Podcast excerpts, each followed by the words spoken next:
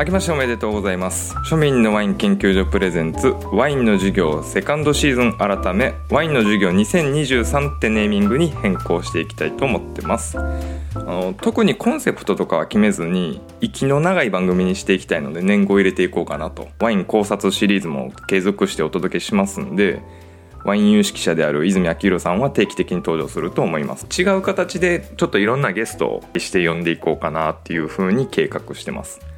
なので今までこう必然的に2人収録が基本だったんですけど3人とか4人とかになってくるんじゃないかなと。そんなワインの授業2023なんですけど新年一発目は最も緊張感を持って挑むことになるかもしれません。通称お達者クラブと言われているレジェンドたちのご登場です。ワインブログ歴25年。老舗ワインブログ界のレジェンド安ワイン道場師範さん。そしてワインブログ歴15年。アルパカフリークかつ安ワイン道場さんより安いワインをたしなんでいる真の安ワイン社。それいけデイリーワインからトラベルゾさん。そして自称ワインど素人。年間ワイン購入数は250本を超えるあやかつワインクラブ主催勝美さんです。お三方よろしくお願いいたします。まずは2年ぶり師範の方から熟考紹介をお願いします。はい。あの安ワイン道場師範と申します。ご紹介にありましたように細々とワインブログを25年以上やっておりましていまだにワインというものがなんだかよく分かっておりません。残念な存在ですけれども今日はよろしくお願いいたします。よろしくお願いします。今年5月で26年目になるんですね。そうですね。日本最長ですかね。多分そうじゃないかなと思います、うん、はい。よろしくお願いいたします続きましてじゃあトラベルズさんよろしくお願いします。はい、えー、それいけデイリーワインというブログを運営しておりますトラベルソと申します、えー、まあ15年くらい始めて本当にもう安ワインばっかりで高級ワインはほとんど飲んでないのでちょっと皆さん前にちょっと緊張してますけども今日はよろしくお願いいたします。偽りのないデイリーワインですからね そうそう今日はよろしくお願いします。アルパカ会以来ですね。そうですね。します。はい。そして映画界でおなじみの勝美さんです。年間ワイン購入本数は300本いってましたっけ？違いますよもう。それはど素人ちゃいますいえそんなに分かってませんけれどもあの勝美と申します。どうぞよろしくお願いいたします。お願いしまはいす、一番ど素人です。今日はね何個かトピック用意してますんでその話題についてクロストークしていく予定ですではあのそうですね。新春一発目ということなんでおせちに合うシャンパン以外のワインっていう話題からいきましょうか。師範結構飲んでましたよね。え師範おせちでした？おせちはね初日にほぼ飲み、ね、食べ終わりました。どうですか？シャンパン以外でおせち。いや大抵何でも合うんですよ、あのねねみんなねこ小難しく考えすぎであの 禁忌すべきは数の子だけ。あれはあらゆるワインに合わないですうん。あのね去年か一昨年か皆さんにお勧めをいただいて検証したんだけどまあはっきり言って全部合わないですよ。なんでねそれだけ避ければ別に何だって合うと思いますよ。でも基本やっぱりあの、ね、日本の料理ってあのす魚の香りが強いものが多いから赤ワインは避けた方がいいのかなとは思いますね、うんそそれ以外別に何だっていいんじゃねえのと思います。結構投げやりやん。トラベルさんどうですか？そうですね。私も初日朝まあちょっとしたものねおせちっぽいものは食べたんですけども、なかなかね朝からとか昼から飲めるっていう環境じゃないんでというところはあるんだけどまあただおせちに合うって言ったらね今話出たように、まあ、うん魚とかだし系のものがどうしても中心になりますからね。うん赤は私も避けた方がいいと思うしやっぱ無難に甲州とかいいんじゃないのかなと思いますけどねうんうんうんうん勝美さんはおせち食べてましたっけ？食べましたよ。あの私はね先ほどもちらっと言いましたけどあの日本酒なんですよお正月は父と、うんうんうんうん。神戸はあの、灘日本酒どころがありますのでそこのお酒、いつも菊正を飲んでます。もう日本酒が一番ですよ。そうなんですよ。それを皆さんに聞こうと思っておせちに無理やりこうワインを合わしに行くんじゃなくて日本酒っていう選択肢はないのかなと思って。お二方どうですか？日本酒っていう選択肢は。いやそれが普通はその通りだと思いますよ。別にワインなんて飲む必要は全くないんだけどうんうん。でも私はね安ワイン道場師範なんですよ。なるほど、うん、あのね誰に頼まれたわけじゃないけどねワイン飲まなきゃなんかかっこつかない。でこれ正月は日本酒だよねってなんか違うじゃない。いなるほどね。説得力あるわ。僕もね師範と同じ意見で直前まで日本酒行こうと思っててやっぱ結局庶民のワイン語ってるだけだったらなんか格好がつかないというか本当師範と同じ意見ですよ。では次の話題に行きます。師範がよくツイートとかブログとかで見えてる地雷っていう表現をされるんですけど、まあ、避けるべきワインなんかこうお三方であどういう風なワインを避けてるかっていうのがあれば教えていただきたいです。あのねすどうなんだろうな。すごく当たり前というか分かってる人には分かってるんだろうけどうんうん。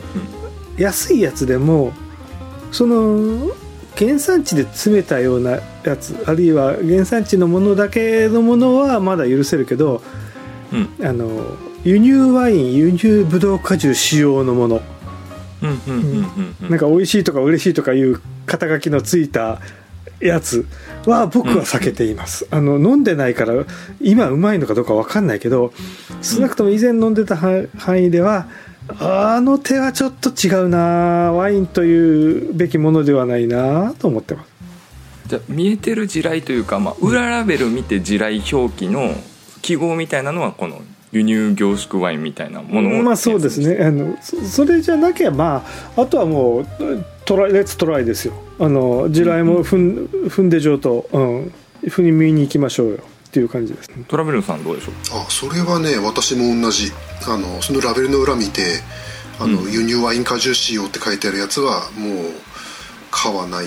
まあ昔ねキャリア初期の頃は飲んだりもしましたけど、うん。やっぱり、まあ、口に合わないっていうかうんこれって本来のワインの味じゃない？って言ったらちょっと怒られるかな。まあでもそんな感じはちょっとしたんですよね、勝美さんどうですか？避けてるワインとか。避けてるっていうか私ほらあの歴が浅いのでそんなにみんなみたいにたくさん飲めないから、うん。その安い中でもなんかツイートとか見て美味しいって言われたのを買ったりとか、おあ店の逆か。もうそうそう。評判がいいものしか買ってないそうそう。だからなるほど、うんあのあ名前覚えてあのそれだったら美味しいから買うとか。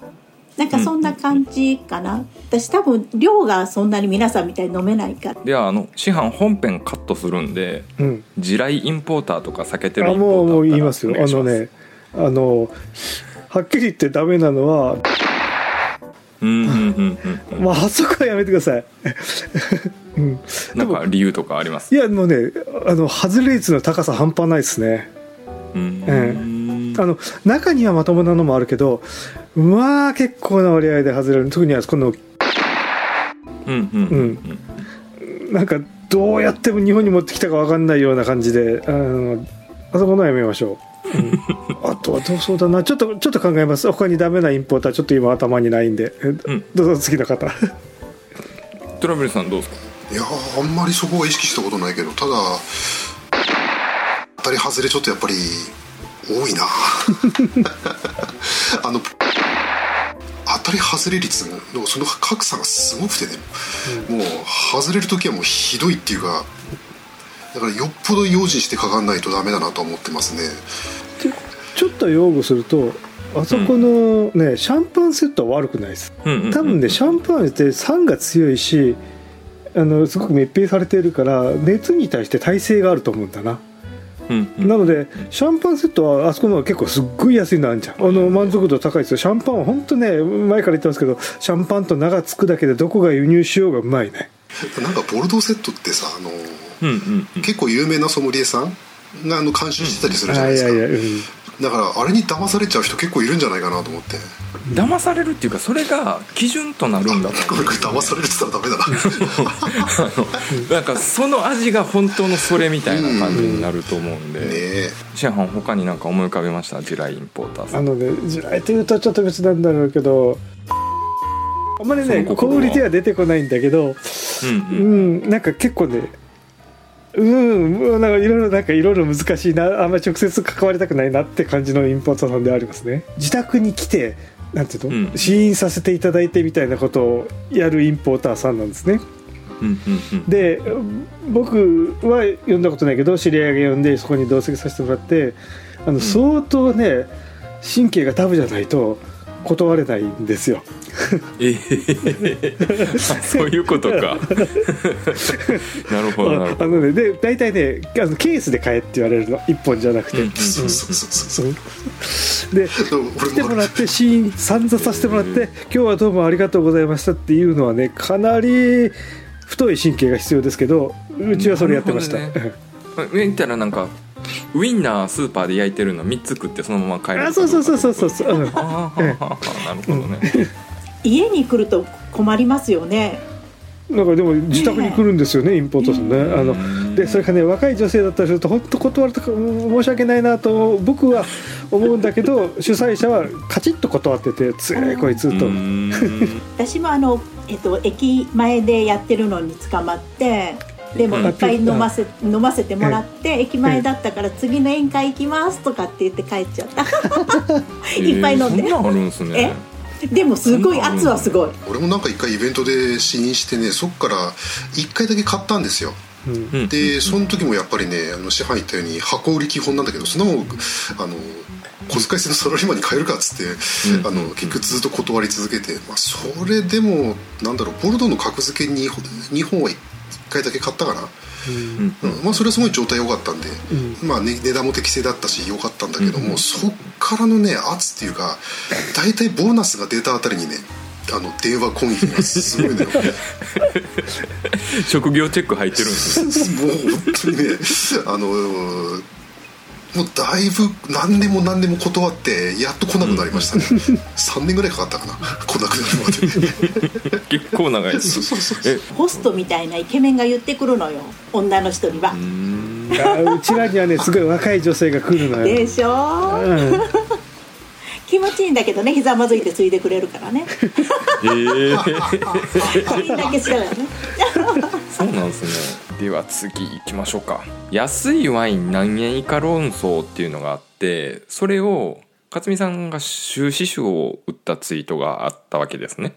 こうアンケート取って皆さん安いワインとは何円以下だと思いますか？1000円2000円3000円。あくまで多数決という風なことで言うと2000円以下で終止符は打たれたんですね。だからそこでちょっと皆さんに質問なんですけどこうよく2000円の味がするとか3000円の味がするとか1000円の味だわって僕もよく言うんですけどそれを言語化するとどのような違いがあるのかなと。どうですか師範さ3000円と2000円で今日事前リサーチでなんか結構高いうん。壁があるみたいに言ってましたけどその壁とは何なんでしょう？なんかねあ難しい質問突然されたな。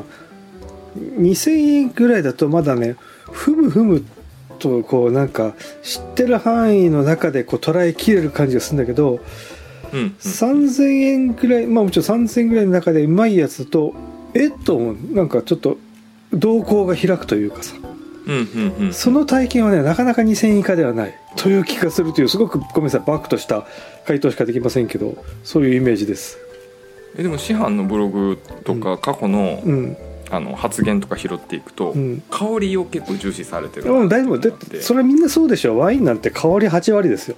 何円の香りとかっていう表現に変えると。ああ香りね。でもねじゃあ香りは派手な方がいいかっつったらそうでもなくてね、うん。香り派手なきゃ派手なんが良ければソービニョンブランド安いの飲んどきゃいいじゃないってなることになるよねやっぱね。うん、やっぱりちょっとラベルの常知識も入ってああこの頃でこの香りは素晴らしいななんて思っちゃうんでしょうね。どうですかトラブルさん。よく1000円ワインで言ったらアルパカ2本買えるやんけっていうツッコミがあったんですけど 1000円ワインでワンコインの味がするのとワンコインワインで1500円クラスの味がするをちょっと言語化してもらうとどんな感じでしょう？えー難しいなこれ。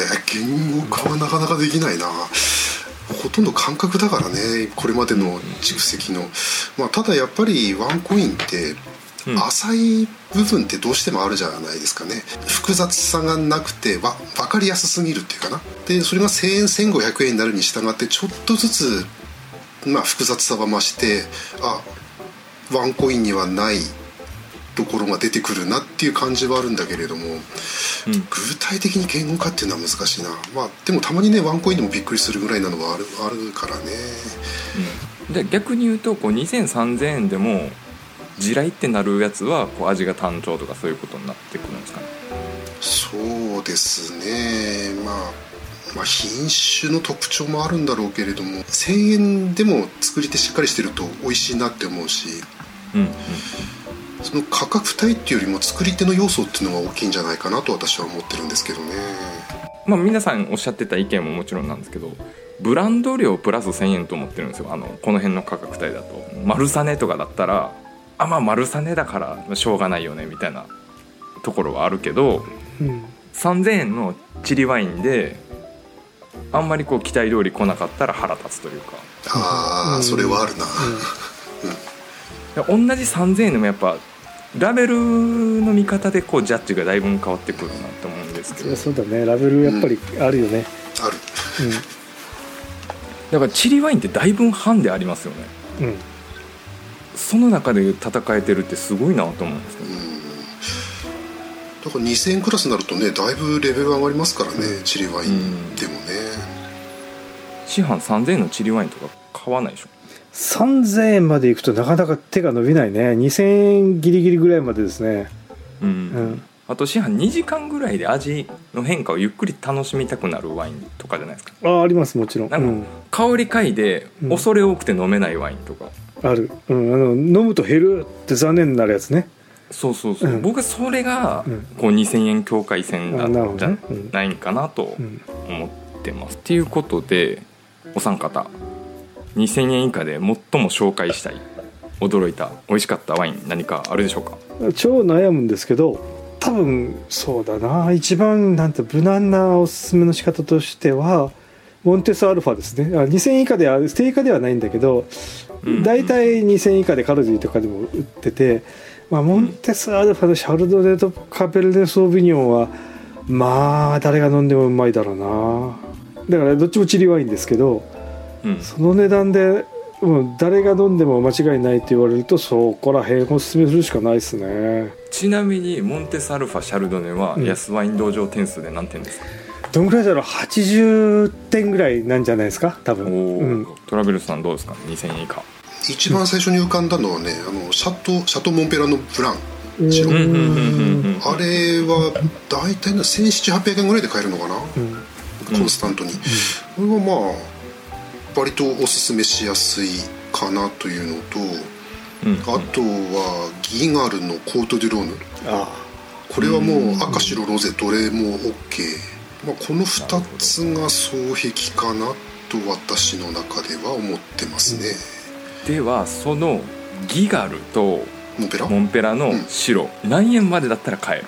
ああ2000円までだったら余裕で買える。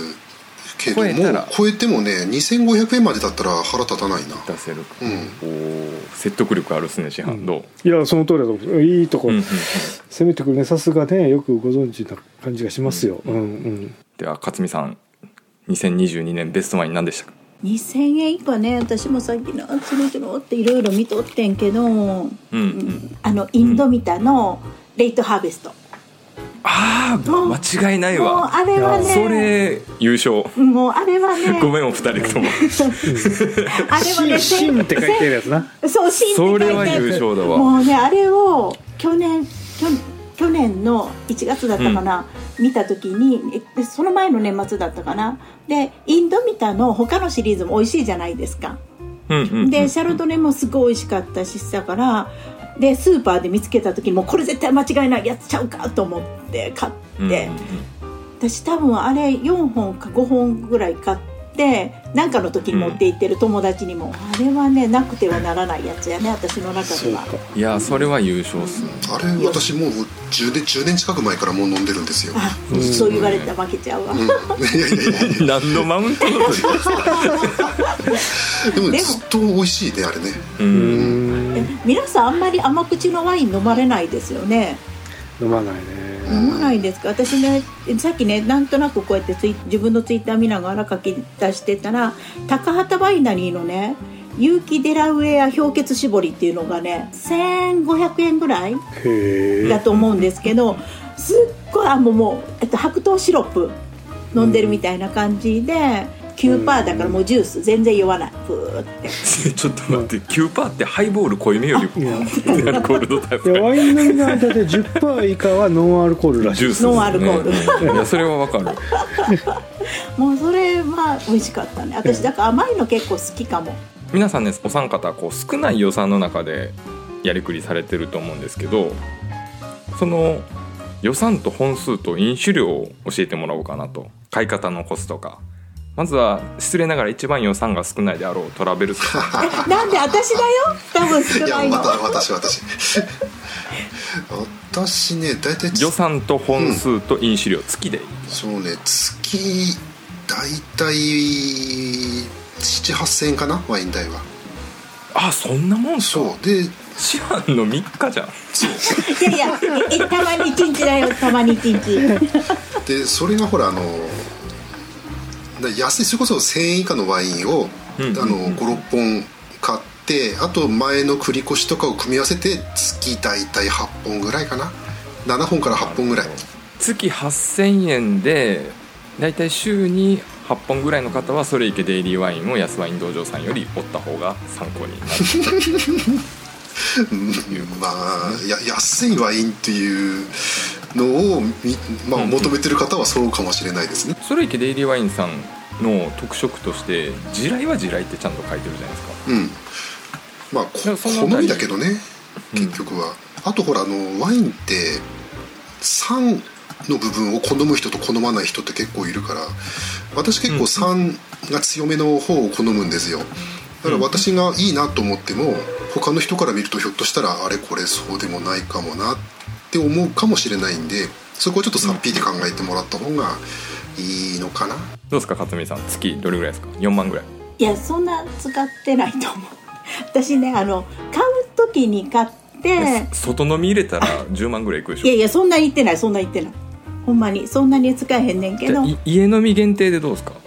だからなんとなく、えっと、買う時の予算はあんまり考えてなくって飲む時になんとなく考えてる、あの高いのばっかりになったらなんかお小遣いが減ってるような気がする。お買い方がおかしいから、で週に5本ぐらい4本ぐらい。いやいや今はちょっと外にも行って飲むこともあるから週に2本ぐらいのペースにしようでは市販のこと言う前に僕は補足入れておくと市販のすごいところって25年前からあんまり金額が変わってないというかあんまブレてないですよね、これ収入は多分3倍ぐらいになってるといやな思うんですけど。収入もブレてない。じゃあどうでしょう？月の予算とか意識してますか？えっとね予算は全く意識してないんですけどあの、今そう言われて調べてあの2022年あの道場に何本掲載したかっていうのを調べたら635本、でねあのそれは結構異常なんですよ。2022年うんねやっぱねコロナ明けのあっちこっち飲み行っててうん。とにかくその1本は飲んでないけど数だけ増えてるのが多いからそうなってますね。うんうんだからあの家飲みで飲んでる分はそう月ねそうだな2万いくかいかないかぐらいですよあのワイン代は。ででも外飲み含めると67万いくと思う。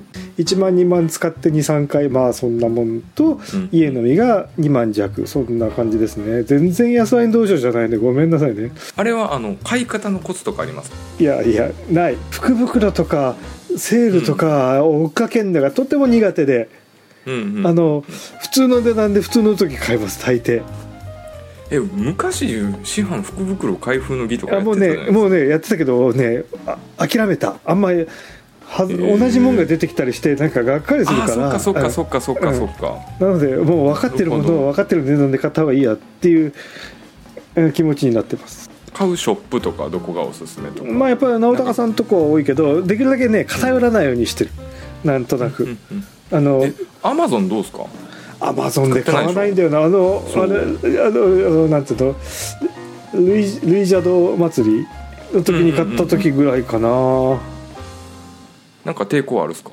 あのね抵抗一番あるのはうん。アマゾン見ていくと詳細データのところにあの重さが書いてあるの。重さとサイズがうん。あの 1.5kg 何かけ何かけ何かけといや別にそれが品物の傷つけるわけじゃないけどなん。かその物として扱われる感がちょっとねグッと来ないわけよ。うん。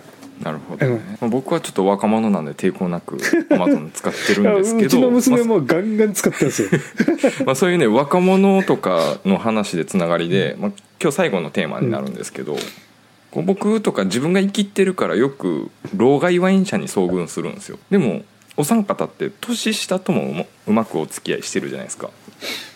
その年下に慕われる秘訣というか自分が老害ワイン社にならないように気をつけてるポイントとかあれば最後お願いしたいです。周りの人がねできた人が多いんだと思う。あの受け入れ力がいいというかあの、本当に親切な人っていうか可愛らしいというかなんか私はそんな人にしか出会ってないなと思って。トラベルさんどうでしょう？なんか年下と付き合いする秘訣というか気にしてるポイントというかまあマウント取らないように気をつけそうてるポイントね。だから自分からなんだろうあんまりグダグダ解説はしないって聞かれたら答えるけどっていうふうにしてますね。なんか間違ったことをドヤ顔で言われたらどうですか？直す。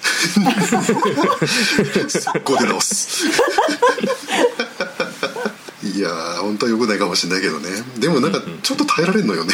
もう今あの師範が老害にならないように気をつけてるポイントとか。今日今これを聞いてる人たちの名前を見てリアルに合ってる人が誰がいるかなと見てると、まあゼロではないこともあって言葉を選びますけど、うん。まあでもね基本老害ですよ私も あのねリリアルの飲み会では言いたい放題。それを許してもらっているという気が自分でしていて。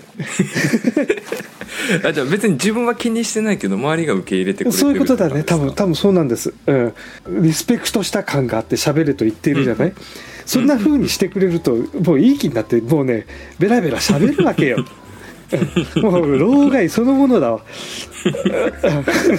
でもねそれをなんかなんとなく楽しみというかエンターテインメントとして捉えてくれてる環境がありがたいなっていう気がしてます。なるほど。安ワイン道場師範って名刺作ったの何歳の時ですか？いや意外と早いですよ。安ワイン道場師範と名乗り出した時がまず20代だからね。なー。何の師範でもないのに偉偉そうのに頃にこう560代の人とワイン会とか行くわけでしょ？うん。